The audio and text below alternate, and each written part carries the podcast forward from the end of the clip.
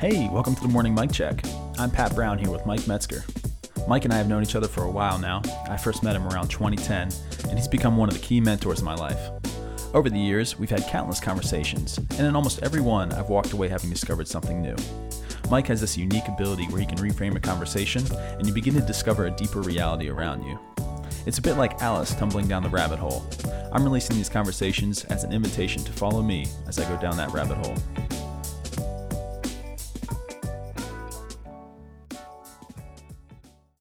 Good morning, Mike. Good morning. You know, I'm not sure if we should be alarmed here, but we did Insecurity Part 1, and then we said we would do Insecurity Part 2. But then both of you, or both of us, uh, came down with something. Mhm. Uh, is our subconscious telling us something where we're trying to avoid the second Yeah. insecurity episode? Yeah, yeah. It's the old joke about. Uh, I can't remember it, but it's, the old joke about the teacher says, "Okay, who put the gum under the chair?" And no one says anything, and finally the teacher says, "You know, someone's mama must not be very good if she did that." And the little boy goes, "Quit talking about my mama, and I didn't do it." Quit, if we talk about insecurity, we're talking about us. That's right. That's right. Let's find another topic. well, we're finally back weeks later. Yeah. Um, our, our one listener is going to be a little disappointed for the gap here, but it's all right. Mhm. Empty life for him. Empty life. so we uh, wanted to wanted to circle back and, and just kind of after contemplating our last conversation, came out with a couple questions that I'd like to to dig into a little further. So we're just gonna gonna jump right in.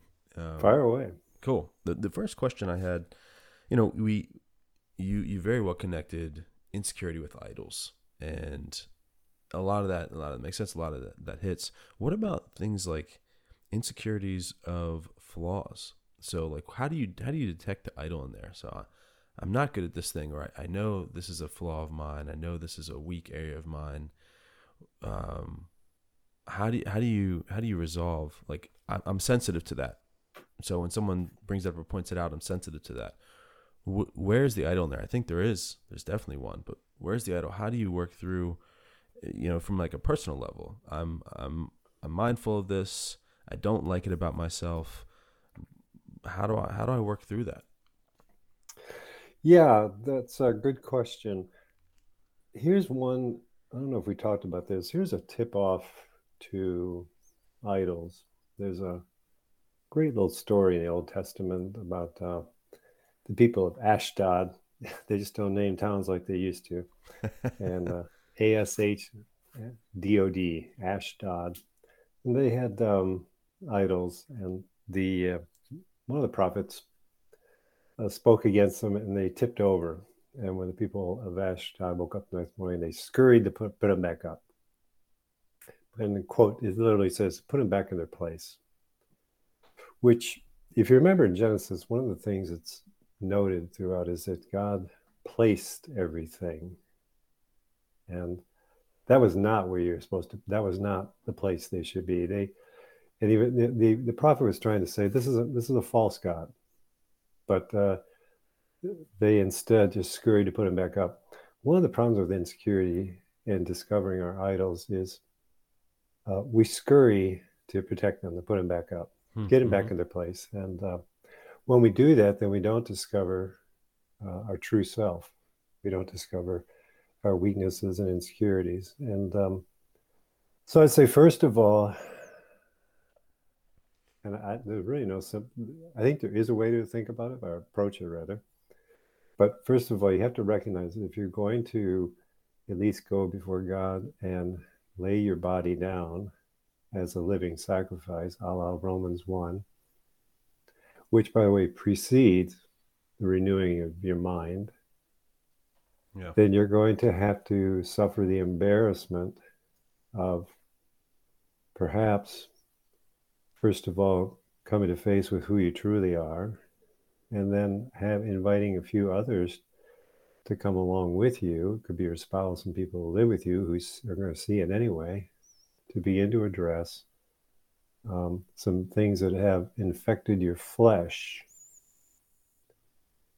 And the only solution to these things which infect our flesh, not just our mind, is to actually disciplining your flesh, your body for the purpose of godliness. What Paul wrote to Timothy in First Timothy 4 17, I believe, or 4 7. Discipline yourself for the purpose of godliness. So you've got to be willing to hear really hard things. I'll give you one quick example. So between middle school and high school, between seventh and eighth grade, as my mother reports anyway, I grew six inches. Hmm. Yeah, so I only say it because she said it was impossible to keep me in clothes. And uh, but it also meant that um, my freshman year in high school, um, I used to trip over curbs because I, when you grow that much, your your whole body's just exhausted. not quite, not quite caught up to. Yeah, and I still now I trip over curves, but for other reasons. and um, so uh, I I entered high school. I believe I was 6'4", 155. My goodness. And went out for um, football. And of course, they had this opening day, and they had to do some things like a pull up. And um, I'll never forget. I could not do eight one pull up, and uh, Mel Skillman was the coach, the head football coach. He really had a way with people. the committee said, "You're the weakest kid I've ever seen." my my. Yeah, so that's what I mean by insecurity. Is um, now here's the difference. I don't know why. What would even I just remember looking at him quietly and saying to, to myself, Yes, and I will be the strongest person when I leave this high school. Hmm. Now, that's not typically me. I'd instead would get PO'd or quit or hide or embarrassed or I don't know what came over me. So by the time I graduated, I was uh, 6'4 still, but I was 215 and had um, college, college football uh, scholarship offers, of which I took one. Um, but that was four years of training my body. And uh, I think that you have to um, recognize, first of all, the things that you prop up immediately so that no one will see that they're idols. You got to stop doing that. And you can't do it by trying to think your way through it because you didn't think your way into this. Mm-hmm. We uh, we entered our insecurities through idolatry, uh, through uh, um, bodily things we're exposed to in our body, um, things we do to our body, ways we treat our body, and um, and, and, again, I don't know if we talked about it, but it, it was a bit of a melancholy story. I read uh, every once in a while I'll watch these um, shows on whatever happened to these rock groups and or one hit wonders, and there was a group called the Seekers, and and they came out of Australia and they sort of paved the way for the Bee Gees and the rest way back in the 60s. And their lead singer was a woman who Elton John said had the most beautiful voice he'd ever heard. And uh, they had one hit, big hit. Um, you can look them up, Seekers. And but uh, with fame, uh, she eventually left the group, and it was because of body image. She said she was shorter, she felt fat next to these uh, three uh, handsome, tall men and you look at the pictures and you go, she's not fat, but she mm. felt that way. Right. And uh, you just go, she's not, I think, I know as I've read about her as she grew older, just sort of a, and uh, so she passed away last week, I believe at the age of 78. And sweet story. She tried to rejoin them every once in a while for some of these uh, 60s groups to come together, but uh, you can see what body image does to, especially to women, because um, she looked no different than any other woman, but for some reason she didn't have the perfect body. Hmm. So the body, I mean, the body connection. Your example is great. The body connection of, of physical training, that I get. Uh, um, one thing that comes to mind, which I, I definitely had a sense of this as a kid, and I, I I know other adults who I've seen this as well. But let's maybe go down this path a little bit, which is what about what about like uh, we'll use abandonment issues as an example, or fear of abandonment. So mm-hmm. so maybe I'm I'm you know I, I naturally attach to people, or push people away because I'm I'm there's this deep insecurity of being left, being left alone or left to myself. And I don't want to feel that pain. You know, so Yeah. that's that's one. How how does just using that as an as an example, how does that translate to the body? Yeah, that's a great. Uh, I'm glad you brought that up. So uh, everything I read tells uh, indicates to me anyway that um, babies are only born with two fears. Uh, fear, you've heard this before. What are the two? I have heard it before. I I don't remember what they are. Uh, falling and loud noise. Uh yes, yes. Yeah, uh, those good fears. Oh man, Um, sorry. That just brought back the when you see that falling reflex in a baby. I just literally just had that flash in my head. Oh man, it's like so adorable. That's right. It is, and uh, you're about to see it again. yeah, that's right. Uh, listeners, they have another baby on the way, due any day. Yeah, And um, yeah, so uh, so all the other fears we have are acquired, including abandonment. sure. Yeah, So we talked a bit about Psalm 16, where David says, "You make my Mhm. lot secure, and my flesh will also rest secure." So, seeing our lot in life, that's the things that have happened to us and where we are today, and our bodily flesh and blood body are the solution for insecurity, both of them. Now, the first is something you learn to see that way. It comes at the end of Psalm 16, you know, that all these things have fallen in lovely places, but the between the two is the flesh. And, you know, it's interesting that uh, one of the uh, catechisms of the ancient church read that the flesh is the hinge of salvation. Hinge meaning it's the portal into salvation, as we've probably talked about before. Salvation is understood in three tenses that Mhm. we have been saved or being saved and will be saved.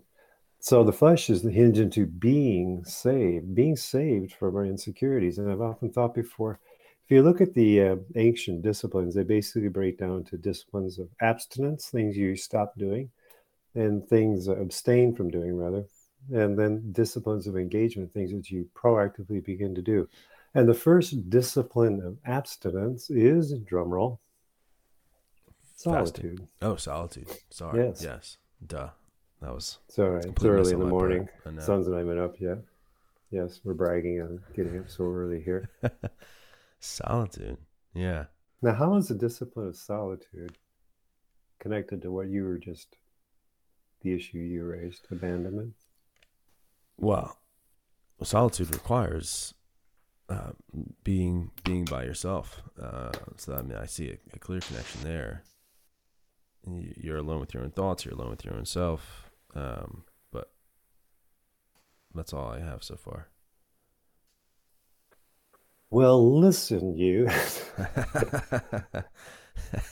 this is Go get some coffee and come That's back all right. because all right. This is why I am a sacramentalist. Sacramentalist means comes from the idea that all of life is sacred because God is present in all of life. Yes, Present. yes. So it's a fascinating story when uh, the ty- disciples go into into town to hit McDonald's and get something to eat, and um, Jesus is out there at the well, meets a woman, chats with her. Uh, the disciples come back, and um, he says, "They said you got to be hungry. You didn't come with us." And they've had you know Big Macs and all that, and he goes, "Well, I have food that you know nothing about." Doesn't mean you can't know anything about it, but at this point, you don't know anything about this food. Second, he also says, because you were alone, he goes, I'm never alone. Hmm. Huh. Oh, okay. So solitude is not just time with yourself, obviously. That was such a stupid answer. Now, see, now we're back to the embarrassment of insecurity. That is uh that is one area where I've I've no longer feel insecure. um wow. So that is a time that that could very well solidify that you are actually never alone. I guess if solitude if done well really solidifies that you're not alone. You're, Yeah. you're comfortable being alone in the human sense, but through that, you recognize that you're not actually alone. That's right. You were never. Uh, one of my granddaughters right now is making a big deal. Uh, Claire, I call her mischievous Claire, but she always is saying, "It's actually or truly," and uh, you're truly never alone. Jesus often would say to people, "Truly, I say to you." Here's here's the uh, deepest, widest truth. Pat, you're never alone. Moses didn't know about this. First time he knew he was going to be the Redeemer by freeing them from the freeing the Israelites from the Egyptians. He goes out one time and he sees a an Egyptian beating up a Israelite slave, and so he looks this way and that. Doesn't see anyone. And he kills the Egyptian. He looked this way and that and didn't see anyone. Mm. I'd wager a pretty healthy percentage of the sin that I commit and that we commit wouldn't happen if we truly felt that this room I'm standing in right now is saturated with the presence of God.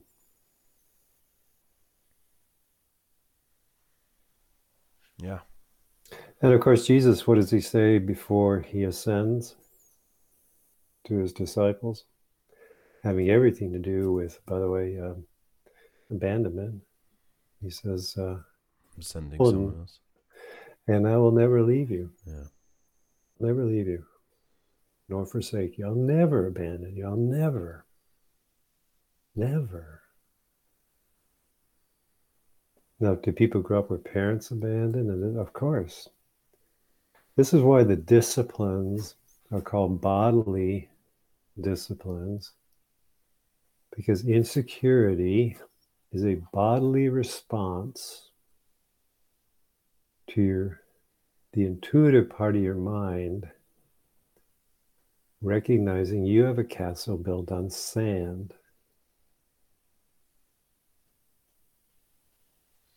Mm. it, it could all be blown away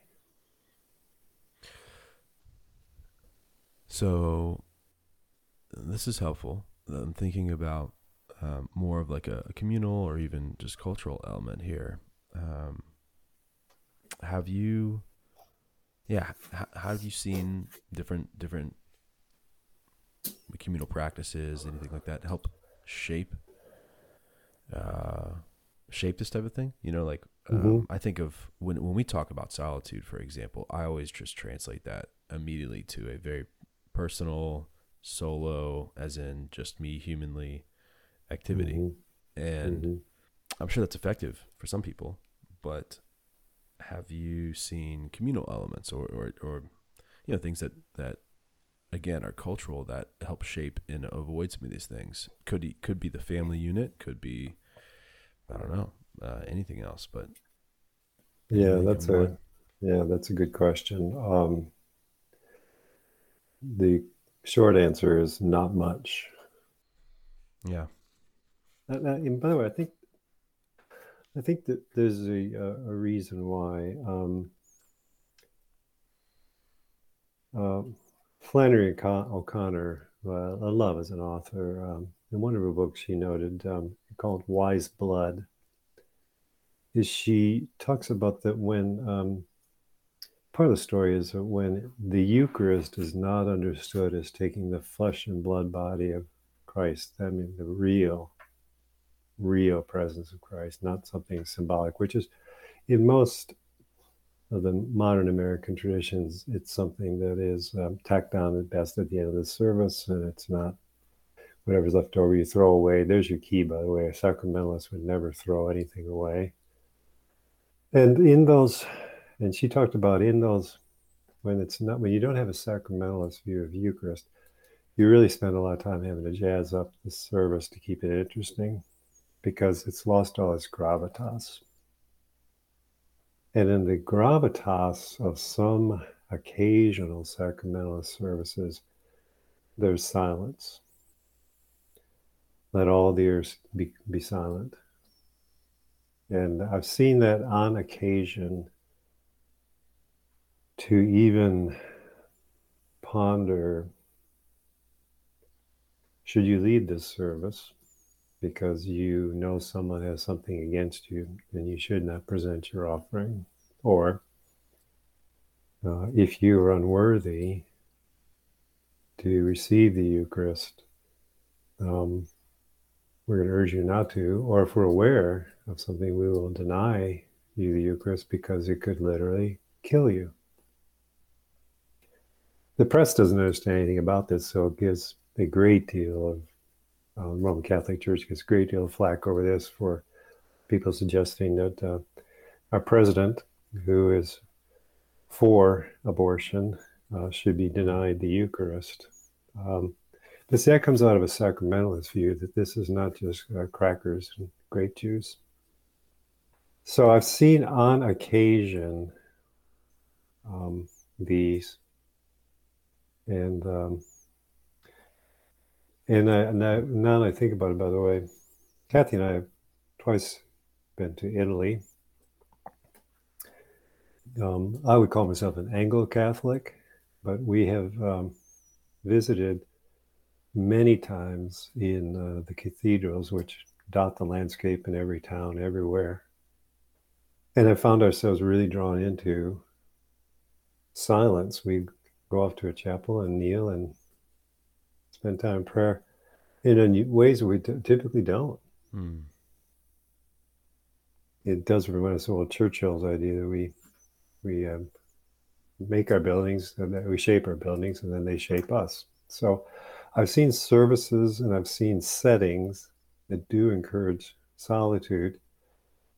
Let me throw out one last thing, by the way, that our I think our bodies.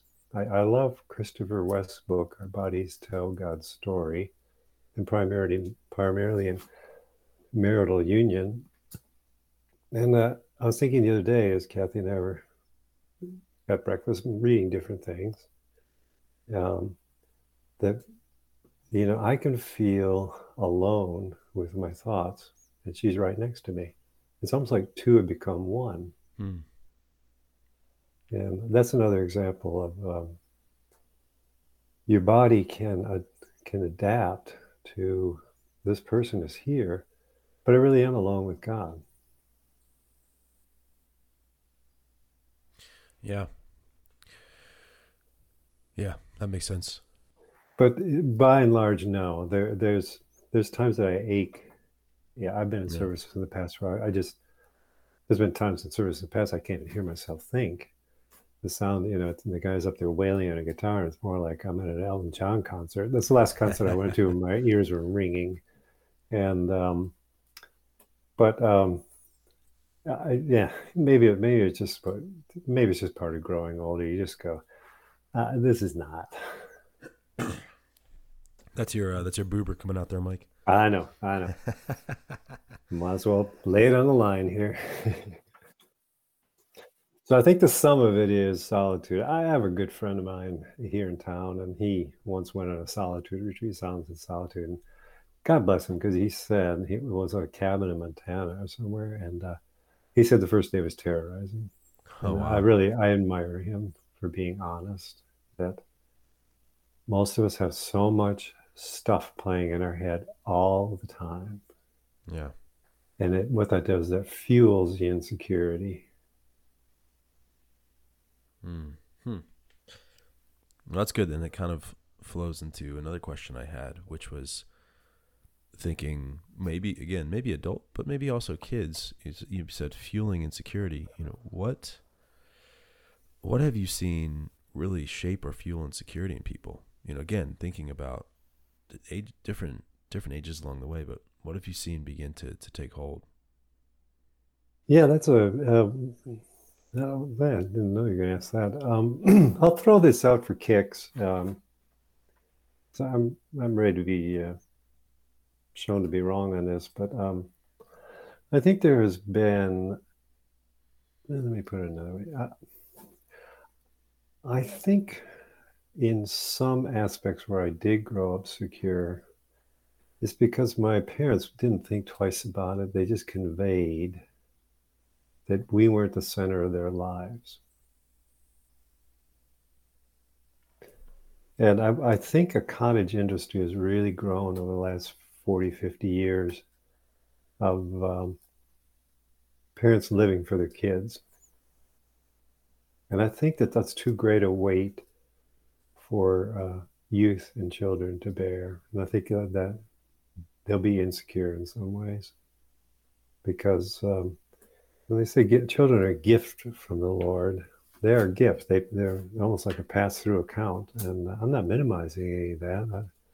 I, I love our kids and I love our grandkids, but you know, we're all going to be adults in eternity, first of all, even the, uh, the those who are babies that are miscarried and aborted and all those, uh, they enter into eternity as adults. And our, our great goal should be to uh, to raise them to be adults, so that when they have an adult to adult relationship.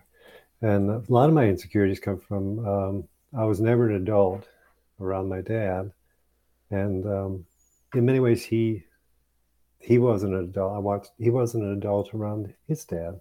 Hmm. And when you're not an adult, that was some of my insecurities. Um, and uh, my dad wasn't responsible for them. I, you know, it was up to me to grow up. But I think that uh, that contributes to it. Is um, they've taught you know helicopter parents and um, you know just giving the kids everything and um, even down to and again I'm sure there's different schools of thought on that, but uh, you know, one of the things I did raise, uh, that was raised is we were disciplined. And that even includes spanking, which seems to be very out right now. Um, then it wasn't a bloody mess. It was, uh, but it did convey uh, sin is painful. Sin is not something you bargain with God and negotiate your way out of. Uh, when you do wrong, you, you, there are consequences, flesh consequences.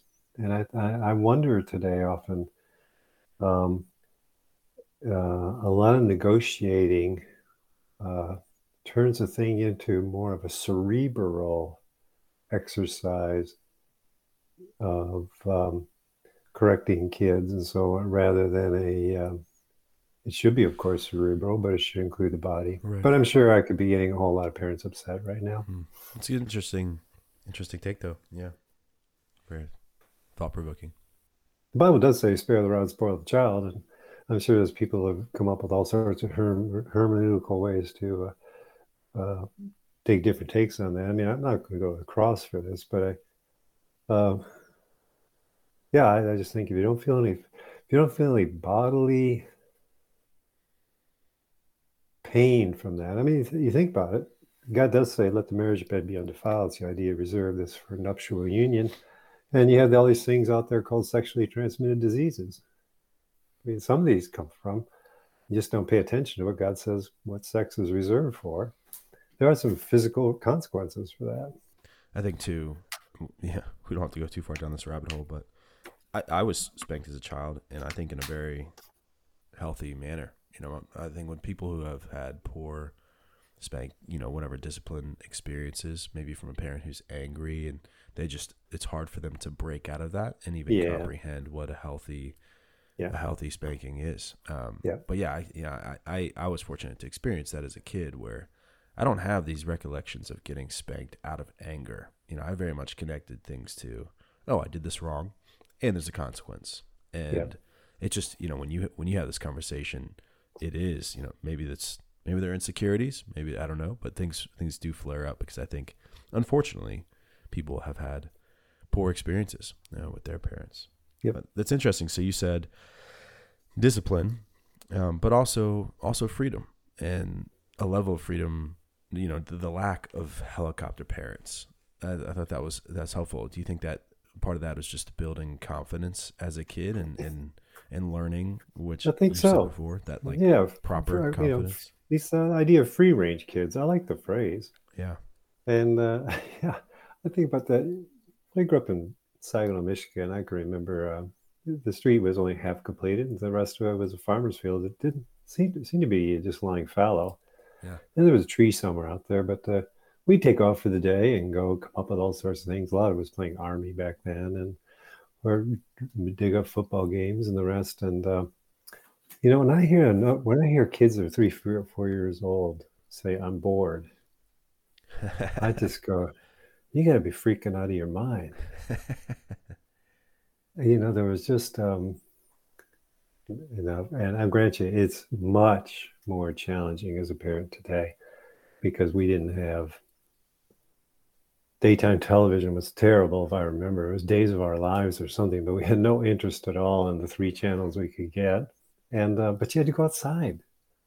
Or or you know, if it was winter even in winter we go outside but um, yeah there's something about the uh, security of exploration that comes from a, versus um, my god you went down the street. Now there's a fascinating thing that I don't think the best I've been able to read on this, as I understand it, is in fact incidences of child abduction, abduction and the rest are actually less than 40, 50 years ago, but they're reported more because of social media. So you get the sense of right. the world's a scarier place than it actually is. Right. Yeah, this is one Jonathan of the Haidt talks about that. That's right. Yeah. yes, and H I H A I D T Jonathan Haidt. Yeah. We recommend his his stuff to all of all of our uh, three listeners, um, because uh, again, one of the downsides of living in a in a left in, in a world that biases the left brain is the left brain is very narrowly focused, doesn't take in the big picture, so reads about a child abduction somewhere and just goes, "Oh my God, I can't let my kids outside." Yep. Yep.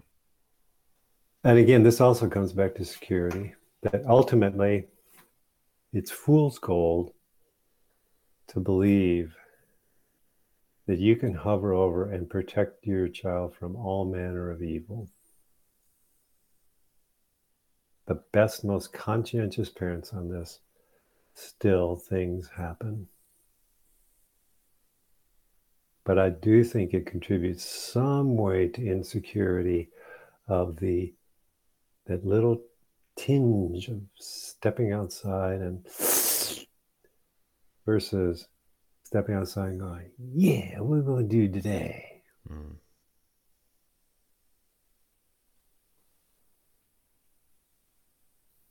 It's a very subtle thing but uh, you know, the old adage is uh, disease is contagious, not good health. And the insecurities you have, if you don't deal with them, they're contagious. You'll pass them on to your kids. Hmm. That's good. That's good. Well, I have made it through my questions. I'm curious well, if you. Uh... I think you ought to go back to bed. do you do you have any any closing thoughts before we wrap up this this topic? No, we gotta stop right here before we start talking about my life. I'm fine talking about you. Sounds good. Sounds good. Okay. Well, thanks, Mike. We can wrap it up here. Okay.